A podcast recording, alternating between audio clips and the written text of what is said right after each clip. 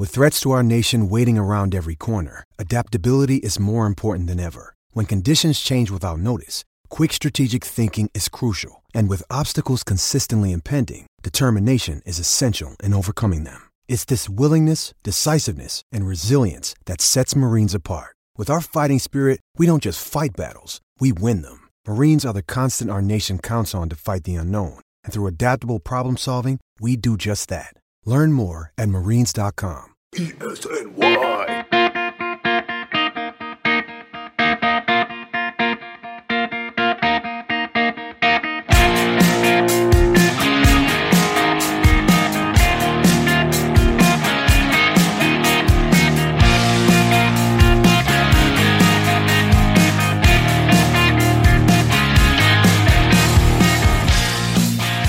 Ladies and gentlemen, for the sixth time in about a few months, football is back, but this time there was actually indeed some National Football League competition on the field this week, and of course the one we'll be focusing on are the exploits of the New York Jets as they took on the New York Giants in the annual MetLife Stadium Snoopy Bowl this week over in East Rutherford, New Jersey, as they took on the Giants in their annual preseason showdown in the first week of the preseason rather than the third week. It's de facto practice squads, but hey, it's football, and you had nothing else to do now, didn't you? Heck, you're listening to us, and which means you probably watch a game, so we'll be recapping it right here on the Jets All The Way podcast. I, of course, am Jeff Magliocchetti, alongside, as always, ESNY editor and founder, Robbie Sabo. Rob, happy football. Would it still be called the Snoopy Bowl if it's week one of the preseason? Maybe it's the Linus Bowl. Is Linus was one of the characters, right? Linus is one of the characters, and let me be honest with you, let's face it, Linus is probably the one personally, in my opinion, likable character of the Peanuts cast. I was never a big fan of the Peanuts. You know, they picked on Charlie Brown so often, man. I didn't need that. I know it's like, oh, it's realistic. That's what kids really do, but come on, I don't watch that's why I watch cartoons for realism. So no, thank you. If I want to see that, I'll just go to some playground. So was never a big Peanuts fan. So any Peanuts fan. We'll call it the Peppermint Patty Bowl because it's week one, and Chandler Catanzaro gets, you know, it seemed his missed opportunities. It's like Peppermint Patty lifting the ball. That's Peppermint Patty? No, I'm getting it all mixed up Lucy, now. Lucy. Peppermint Patty's one of the Lucy. She calls Charlie Brown Chuck and has Marcy following out calling her sir and whatnot, and Chandler Catanzaro did not live up to those leader expectations, unfortunately. Yeah, we'll go Lucy. But yeah, it was it's interesting having it in week one. What were your thoughts about the first drive with Darnold and Gase? Is it too early to get our credentials for the Super Bowl? Is what I'm saying. Is it? Probably. No, of course, you know, there's the preseason overreaction. We're seeing that on both sides, of course, but the Jets and the Giants with Daniel Jones. I assume Daniel Jones only played a single drive because he was on his way to Canton for his enshrinement ceremony. So that's why we didn't see much of him. But I got to say, this is a great sign to see from the New York Jets right now. Darnold seems to be picking up where he left off in terms of last season. Remember, there was that three games over a 4-week stretch. We don't really count the Week 17 game against New England. You know, it was the end of the Todd Bowles era and everything. But those three games, it seems Darnold is picking up where he left off there. He was finding his receivers well. And I got to say, the one I really want to give the starter I really want to give the game ball to on offense is Jamison Crowder, who did a nice job. You know, he was not only catching the ball, but he had that nice run after the catch. He caught both of his targets, including the 3-yard touchdown, which he beat the defender for, you know, got the ball over line. So I really want to give some props to Jamison Crowder, who I really think can thrive in this offense in a slot option right now. And I think he did a great job of that on Thursday. I'm really looking forward to see the progress he makes throughout the rest of the summer. And, you know, I do got to say the Jets are in a bit of a tough situation right now. You know, losing one of their top linemen to injury, you do not want to see that. I mean, the whole point of preseason games is to, you know, to get out of it unscathed, and Brian Winters did not get out unscathed. He left with a shoulder injury. He's one of their best run blockers and was going to come up huge in the Le'Veon Bell situation. And I think this just proves that I think the timing could not have been better for the Jets to make some moves at this point. So, you know, the entire point of the preseason is to get through it unscathed. And, of course, this calls into question why we're having these preseason games, if that's the primary objective. But that's another topic for another day. So I was pleased to see that Darnold seemed to pick up where he left off. I was pleased to see Jamison Crowder's progress. I was also pleased to see the way they utilized Ty Montgomery in the early going, you know, as both a rushing and receiving option. So, like you said before we came on, he is a first-teamer basically alongside Le'Veon Bell in this offense. So I thought that was a well-executed first drive. Let's see if they could keep it up. But in the very, very, very, very early going, good to see Darnold has picked up where he left off. Good to see Jamison Crowder has found a role in this offense. So I'm looking forward to see what happens once they get more extended reps. Yeah, Crowder is such a smart slot man, great route runner. If his only bugaboo has been health, he's got to stay healthy. Him and Anunwa together. And if you look at Gase and his utilization of the slot in Miami, in Denver, it's pronounced. Yeah. So, you know, Crowder could come away as the number two targeted man in this offense when it's all said and done. As far as Montgomery is concerned, yeah, he's a first-teamer. You can't look at him as the second team back. He is a look. Gase runs a lot of dual halfback sets, out of the gun, out of the pistol, where, you know, you got your two wideouts, you got Herndon, you got Bell, and you got Montgomery, and he'll do a lot of that stuff. And on top of it, he's essentially the fourth receiver in the offense right now. And you know what the thing about Montgomery is, you know, we criticize him a lot for the way last season ended, and, you know, things very much soured quickly in Green Bay. There was that big faux pas against the LA Rams, you know, taking out of the end zone and the fumble on the kickoff that could have led to the tie. But we forget how much of a weapon he was in Green Bay down there as both a rushing and receiving threat. So I think this is going to be one of the more underrated signings of the NFL offseason. So I just want to say good job on him. I'm eager to see more of Gase using him, because Gase, like we talked about, he did utilize his set in Miami. We saw, you know, Jay Ajayi and Kenyon Drake working together back there. So I'm interested to see. Caleb Bellage was another one he worked into the unit late last season. So I'm interested to see how this keeps up, because Montgomery, he's one of the better athletes Gase has had in his system, probably even dating back to his Denver days. The athleticism that Montgomery possesses makes him even that much more dangerous. So I'm looking forward to see him land a role in this offense. Yeah, and when they first acquired Montgomery, I downplayed it. I was dead wrong. I actually thought it would be McGuire when it was all said and done as the second team back. And he could still essentially be the second team back, but I was dead wrong because of Gase's offense. He asks so much in terms of jet sweeps, in terms of orbit motions, out of the pistol, the zone rushing scheme, three-step drops that Montgomery fits. He completes it so well from a personnel standpoint.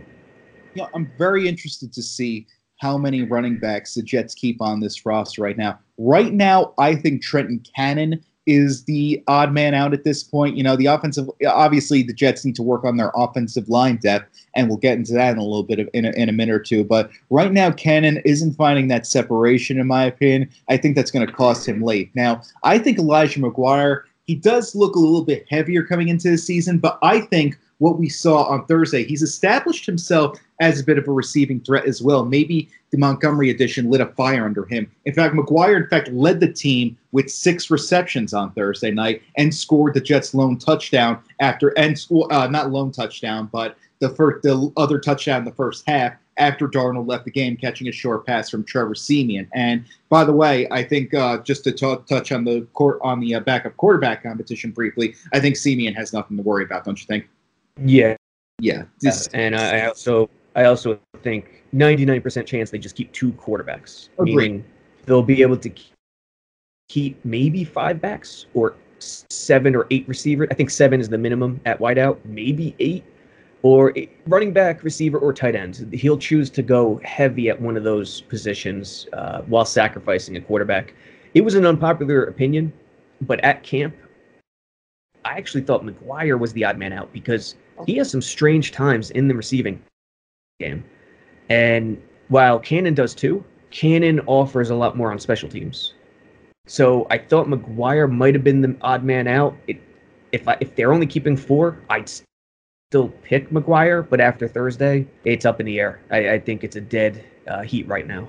Well, it's funny you should mention special teams, because I thought someone else established himself in a special teams role. And look, folks, you tune into the Jets All The Way podcast, you're going to hear some names in the preseason you don't know of, because I don't know about you, Rob. I certainly don't want to speak for you in this regard, but I'm personally in desperate need of a social life. So the second halves of NFL preseason games are what I describe as a guilty pleasure for myself. Like, watching these guys, I like to compare it to watching the Beatles in the Cavern Club all those years ago back in the 60s, because if you see these guys before they get popular, you have bragging rights forever almost. You could almost say, like, oh, I saw him before he got big. So I'm in desperate need of a social life. So I noticed these guys out there. But a guy that really stood out to me on Thursday night in both the receiving and the special teams game was Greg Dortch, an undrafted free agent out of Wake Forest. He's been one of the more attractive UDFAs of camp, and he really made a name for himself, I thought, on Thursday night. He handled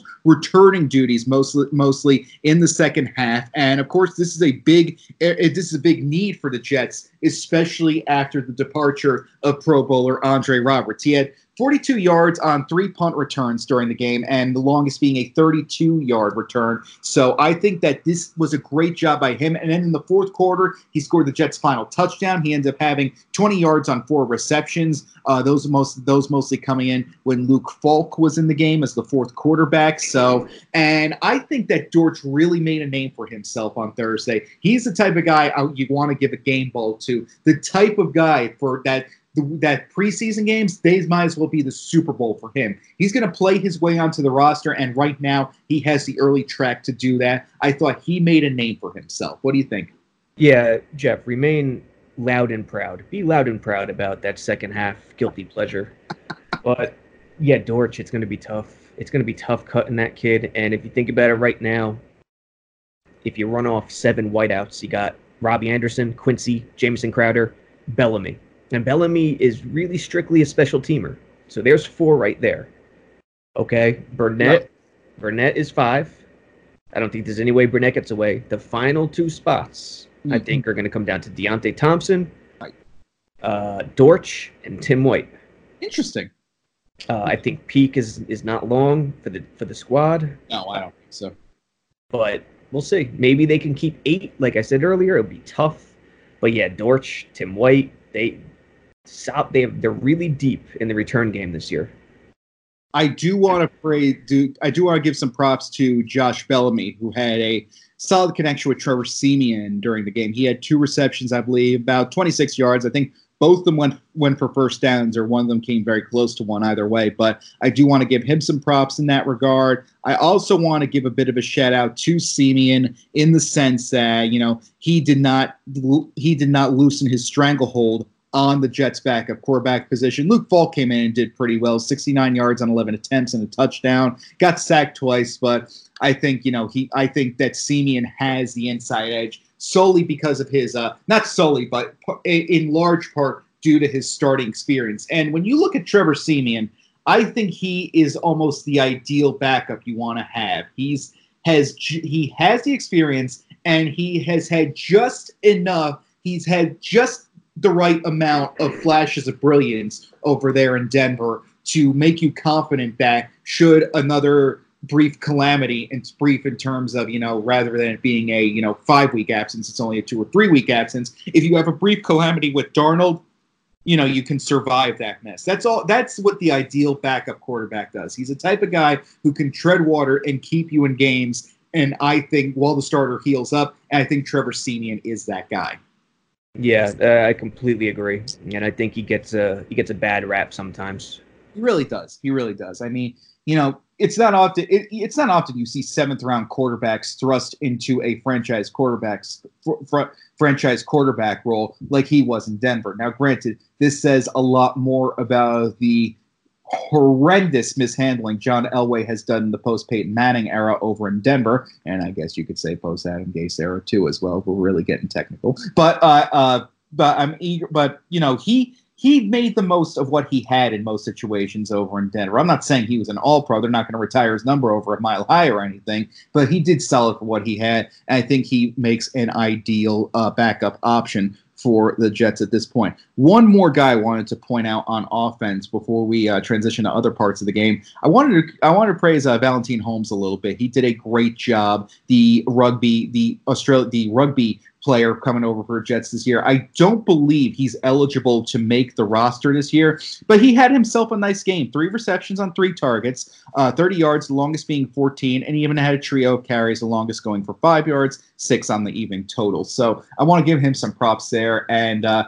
just want to thank all the rugby fans over from the land down under for cramming my mentions in the fourth quarter. So it really kept me entertained like in the late going. Yeah, there's no way. You don't have a soul if you don't like that kid. No. That's the bottom line. You're someone who needs to be cast aside if you have a bad word to say about Valentine Holmes. No, you're absolutely right. He's a tremendous story and definitely one of the things you'll keep an eye on this preseason. Now, going to the defense, I mean you can't go too crazy over it because these are a lot of backup guys and, most of them will be gone by the time, we're ready to kick off for week one. Jamal Adams only played very briefly, but someone who I thought really stood out to me was Frankie Luvu. I thought he did a fantastic job out there. He did very solid. He had a team-high 6 tackles. And I believe at one point, one thing I noticed, which was very out of character, I believe, for a Greg Williams defense, the Jets didn't really dial up the pressure as much as I would have liked them to on Thursday night. Would you agree with that? Yeah, and you know what? Yeah, he's not gonna in preseason. I think he's still in that mindset of rotate as many packages as possible, play as many fronts as humanly possible to see what I have because I still don't know what I have in terms of personnel. Interesting. That makes sense. Greg Williams has just built such reputation, both for the positive and negative of this team, of this league. And you know what? I was just a little surprised that he didn't up the pressure a little bit, especially with the Giants playing a rookie quarterback in Daniel Jones. So interesting to see. But I do want to give a shout out to Frankie Luvu, team high 6 tackles. And I think the most notable play he made, that was in the late stages of the second quarter. He was one of the rare guys who got pressure on the quarterback, doing so on Alex Tanny when he was in. He not only got pressure but forced a fumble, which was recovered by Neville Hewitt inside the Jets' red zone. It led to a field goal, so maybe the Jets are in midseason form after all. I kid, of course, but a good job by him. Game-high 6 tackles and a forced fumble, and a great job for a guy who maybe his roster spot is in jeopardy, but it does give the coaches, it does give him some more insurance, and gives the coaches something to think about as they look to trim the linebacker spot moving forward. Yeah, the Luvu, he's in a battle right now with seemingly everybody. Yeah, it's the first thing to take away. This is the first time everyone could see what Greg is doing outside of camp. Yes. The first thing to take away is Henry Anderson. Well, the first thing is, the 3-4 versus 4-3 is the most overrated discussion in the history of mankind. Interesting. Greg Williams, he started with the 3-4 the first week of camp. Since then, it's been 4-3. His sub-packages are a 4-man front, which is common for either base. But in the sub, in the 4-3, Henry Anderson is his edge solution right now opposite Jordan Jenkins. Right. And Brandon Copeland is playing on the second level with Mosley and Avery Williamson. When he wants to go with 2 true edges, it's Basham, Copeland, Luvu, and Kufasi who are battling it out right now. I think the battle that I'm keeping an eye on the most personally is who's going to line up next to Adams in safety week one. And right now with Marcus May still sidelined, he was talking about some nerve issues in his latest statements. I mean, I believe Gase said it actually. Excuse me, but I think the battle to watch moving forward is going to be between Rontez Miles and Doug Middleton. Both of them work back there on Thursday. They kind of had a rough go at it, especially late in the game. The Giants kind of you know, open it up a little bit, especially when Kyle Lauletta entered the game. But it's definitely going to be an interesting battle, I think, to see those two tested veterans go at it. Miles, in particular, has really made a name for himself on special teams. So I'll be real interested to see if he can establish himself as a common name in the Jets defense. What do you think? Man, you're so right. And it's interesting in Greg's defense because some defensive coordinators, the way they play, it's a cover two Tampa or a cover four. Both of the safeties kind of play the same role, the same two deep role. In Greg's defense, Jamal Adams is basically an in-the-box safety. The strong safety is basically everywhere, and he's at the line. And the free safety is a center fielder extraordinaire, an angel-type safety who plays in another zip code. Right. I don't think that fits Rontez Miles so great, but the interesting thing is he has that position up on lockdown. Middleton is not getting much by the way of first-team reps. Yeah. But a lot of fans argue they want to see Middleton, and they want to see what he can do. He has been plugged in years past, and it'll be interesting. Keep an eye on that moving forward because it is up in the air for sure. And, you know, it sigs for Middleton because he actually got some opportunities last year when May was dealing with a broken thumb, but then he himself suffered an injury, so that he was placed on IR back in October. So it was unfortunate to see, and it's definitely something. His reps are going to be something that all Jets fans should keep an eye on as we move forward in this preseason, which continues next week against the Atlanta Falcons down over in Atlanta. That's going to be on the 15th. That's going to be Thursday night at 7:30 p.m.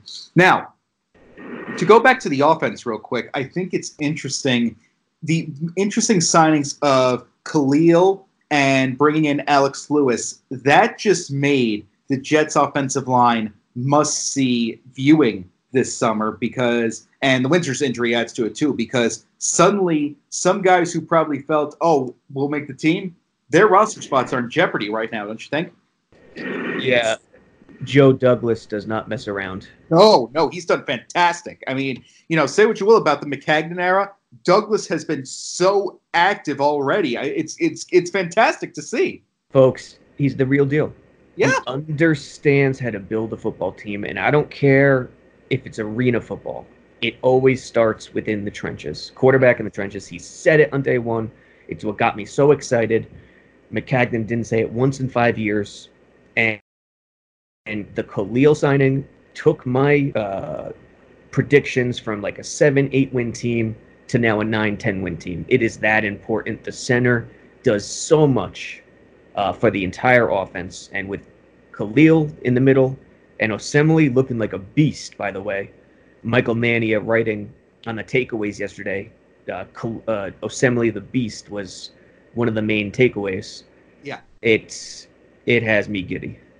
No, it's eager to see. Now, again, I don't want to, you know, raise anyone's expectations here. I do think that making the playoffs is going to be an uphill battle for this team, especially with so many quote unquote established contenders in the AFC right now. But there's no doubt that they've improved with these moves right now, and suddenly it's going to be interesting to see a lot of guys battle for spots on this roster right now. I mean, some guys that just took, I felt like they took a lot of penalties on the offensive line moving forward in Thursday's game, and I definitely think that didn't play well into some guys' favor. I think that, you know, Jonathan Harrison's going to be having to fight for his life right now over at the center spot because that's a spot Kalil will potentially take, and I definitely think if Winters is out for a considerable amount of time, this is going to be a big opportunity for Alex Lewis, who was recently brought in for a 7th-rounder from Baltimore. He's mostly played the left side most of his career, but that spot, of course, is taken up by the beast Osemele right now. So I'll be interested to see if the Jets try to move him to the right, especially if Winters is out for a considerable amount of time. Yeah, let's break it down. You got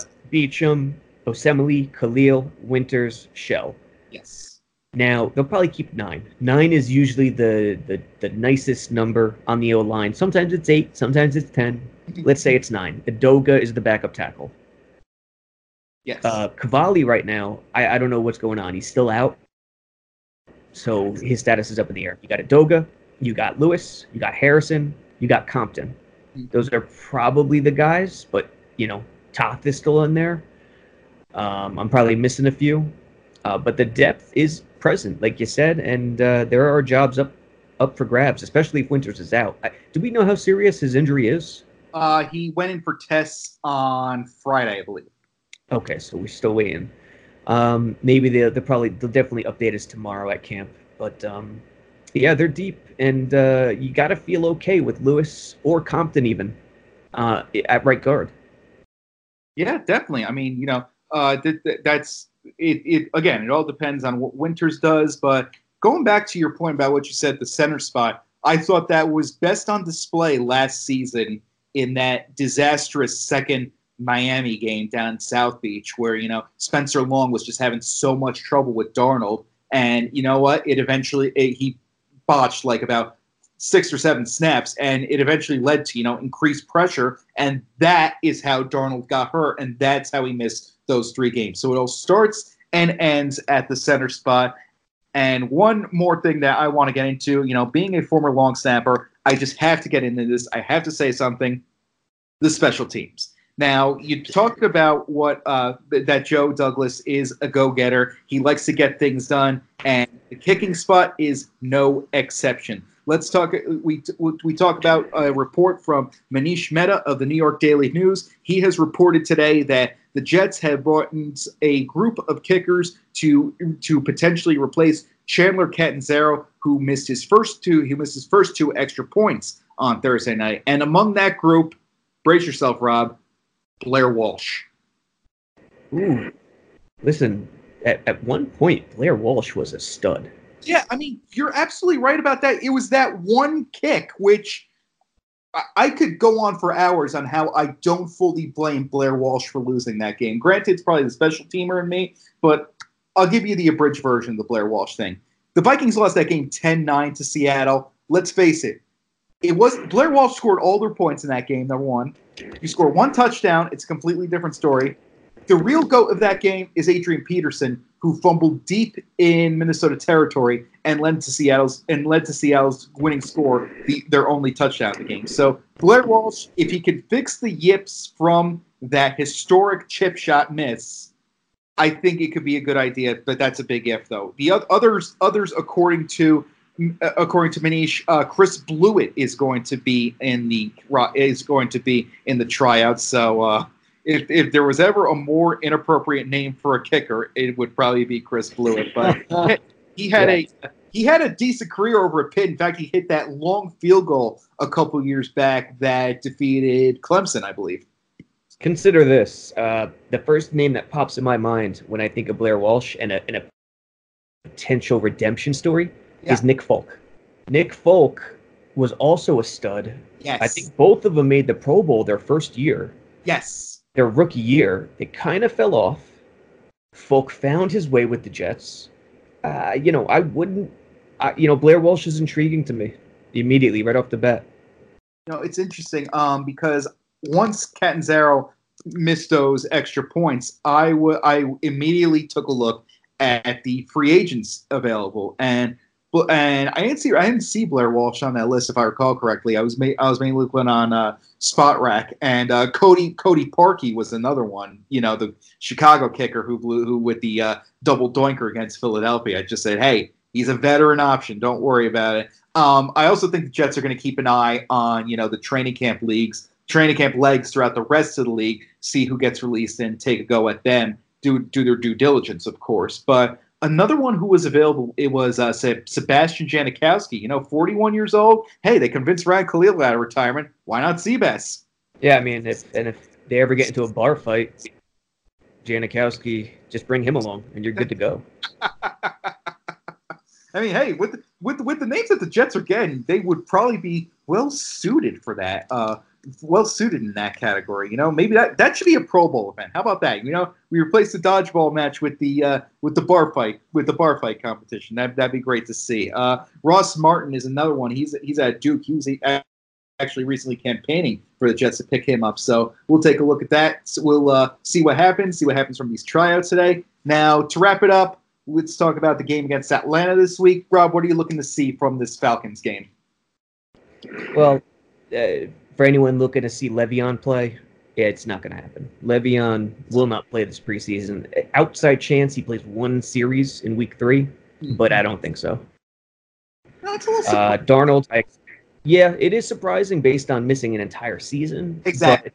I think Gase has been molded by the veterans he's come across. Peyton Manning, under John O, I think he's been molded in that way. So if the back is not screaming, hey, I want to play, I think he's going to – that's the default status. In terms of Darnold, again, expect one series. I really think expect one series unless it's a terrible series, and you'll give him a second shot. But I think it's also a case of the Sean McVay effect that's affected basically the entire league. And McVay, of course, made a name for himself in a way, well, in many ways, as a matter of fact, by sitting all of his starters for the preseason games. And, of course, the Rams offense contains so much offensive firepower, Jared Goff, Todd Gurley, et cetera, et cetera, et cetera. So I think it is the Sean McVay effect that's taking over the league a little bit in keeping Le'Veon out for these few preseason games. Yeah, the traditionalist in me hates it because you see how sloppy the tackling is in week 1 and week 2. It's so sloppy in September. It's so bad. Sometimes the offensive line play is atrocious. Sometimes we're just so glad to have football back we don't even notice in a way. Exactly. But, this is a new age NFL. There are no doubles. Very rarely is it 100% live in practice. So even if they do play in the preseason, how much of a difference is it going to make? You don't know. That's why it's such a thrill to watch these preseason games sometimes, because these are their rare opportunities to actually get some hitting done out there. So because it's not extinct in a way, but the contact practices in training camp, they're at the very least an endangered species. So yeah, do you remember back in the day when there were 6 preseason games? Yeah. That's 6, folks. And it was a legitimate season prior to the season. They ran doubles. Bear Bryant, if he knew what was going on right now in football, in the land of football, he would lose his mind. I don't think he'd be able to handle it. No, he wouldn't. But some of the stuff he did was criminal. Yes, if you know the Junction Boys. Oh, but like we're not fully condoning what he did at all. Just as a disclaimer, yeah. Yeah, no, it's man. You think you had it rough if you played high school ball in the 90s. Forget about it. Hey, I 4 years of Don Bosco prep football here, so you don't have to lecture me about it. Yeah, it's different levels. Bear Bryant was a 10, 20 years ago was a 6 or 5. Now it's a 2 or 1. Yeah, it's just a different way. It's just a new world. Yeah, based on what we know now, it's a changing world basically. Yeah, so I mean, what can you do? What can you expect? What do you look for against Atlanta? You look for livelihoods on the line. You look for jobs. Who's going to win the jobs? Look at the edge position. Look at the base Greg Williams rolls out. I don't think he'll get exotic, but look at who he's leaning towards in terms of personnel. Is it Rontez Miles for sure? Is he comfortable with Henry Anderson on the edge? If he's not, the 3 interior beasts can't get on the field at the same time in the sub, in the nickel, and the dime. And look at the O-line. Look at Kalil's integration into the offense. Yes. I definitely think that, there are plenty of jobs up for grabs on the O-line now with the additions of Kalil and Lewis, to experienced NFL veterans. I'm also going to keep an eye once again on the special teams battle in terms of returner. Can Greg Dortch get another wave of momentum going for himself? That'll be interesting to see. I am looking forward to seeing that defense. Maybe, who knows, maybe Williams will up the pressure a little bit this time. And, just, again, have a clean game, get out of there injury-free, and, just go out there, hit somebody, see what you do, and be clean about it. And as a fan, do the breakdown in your head. So they're going to keep 3 special teamers, as always. Hennessy, the kicker, and the punter.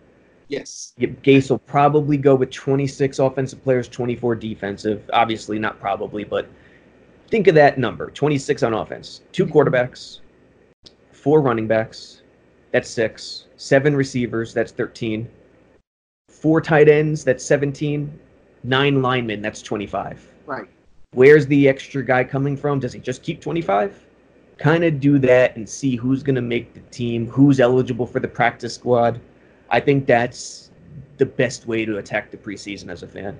I think personally that the second preseason game has taken on a much more enormous importance because they no longer have the cut down to 75. They just go right to 53. So I think this second preseason game takes on a bigger importance in the sense that this is going to be the last opportunity you kind of have in a way. Of course, you have that fourth game, but by that point, a lot of the roster spots are already decided because the third game's a dress rehearsal, and the fourth game they basically send out what's basically the practice squad, I believe, out there. And you know, is sometimes by the time you get to the fourth game, the coach's mind is already made up. So this second game is going to be one where jobs are won and lost, I feel. Do you agree? Yeah, and I don't know if I like that rule, the new cut-down rule. What is this, the second or third year with it? Yeah, I think it's the 17, 18. This is the third year with it, I believe. Okay, and by the way, HBO, Hard Knocks probably hates that rule. It takes away so much drama from the show. I mean, speaking of the show, Antonio Brown. Say again? Antonio Brown. Oh, my goodness. What is going on with this guy? So from a local standpoint, to fit our benefits, how much of a bullet did the Jets dodge in that regard? I was completely against it. I was also against Le'Veon. You can't deny his talent, obviously. I'm fair about it. But I was even more against Antonio Brown. If he was 26, okay, let's go. But football being such a culture game, such a locker room game, such a momentum game, you can't handle that stuff. I mean, that's just ridiculous. No, I feel that Antonio Brown is the result of Odell Beckham Jr. critics' wildest dream. Now, granted, I'm not saying Odell isn't entirely controversy-free either. He says things that I personally probably wouldn't necessarily say in public either. But Antonio Brown feels like Odell times 50 with his antics. So I feel that, you know, if Odell was doing this, people would be going much crazier over it. I've seen some people writing this up, oh, it's just A.B. being A.B. I think that is not the case. And I actually wrote back in, I believe it was January, I wrote how the Jets should pass on this Antonio Brown situation because Antonio Brown was a guy who was going into this offseason looking for redemption, especially after the way things soured in the end in Pittsburgh. So, and he has yet to find it, it feels like, over in Oakland. I think anyone involved with the organization will agree with you on that. The Jets are a team looking for redemption as well. You know, they haven't made the playoffs in 8 years. They're looking to, you know, start anew with this new Gase era by bringing in the rookie quarterback last season, by bringing in some free agent names. So facilitating a redemption story on such a high-profile case was the last distraction they needed right now. And right now it seems like that's being proven correct. Yeah, and in a strange way, I understand his claim here with the helmet. He either wears the Riddell, the old school Riddell helmet, or the shut air. I forget which one. And I understand his claim. Once you find that helmet, you don't want to change. You don't. But you can't take it this far. You know, the quotes he said, football doesn't, you know, I don't need football. Football needs me. I forget if it was the Steelers or the Raiders. They'll have to play. They'll have to work with me on my terms. It's just outrageous. You can't have that guy on your team. You just can't. It doesn't work.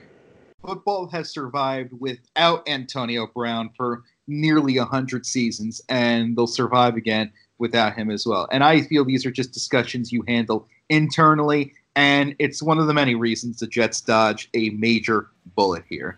So that's going to do it for us here on the Jets All The Way podcast. You know, follow both of us on Twitter and like ESNY Jets on Facebook.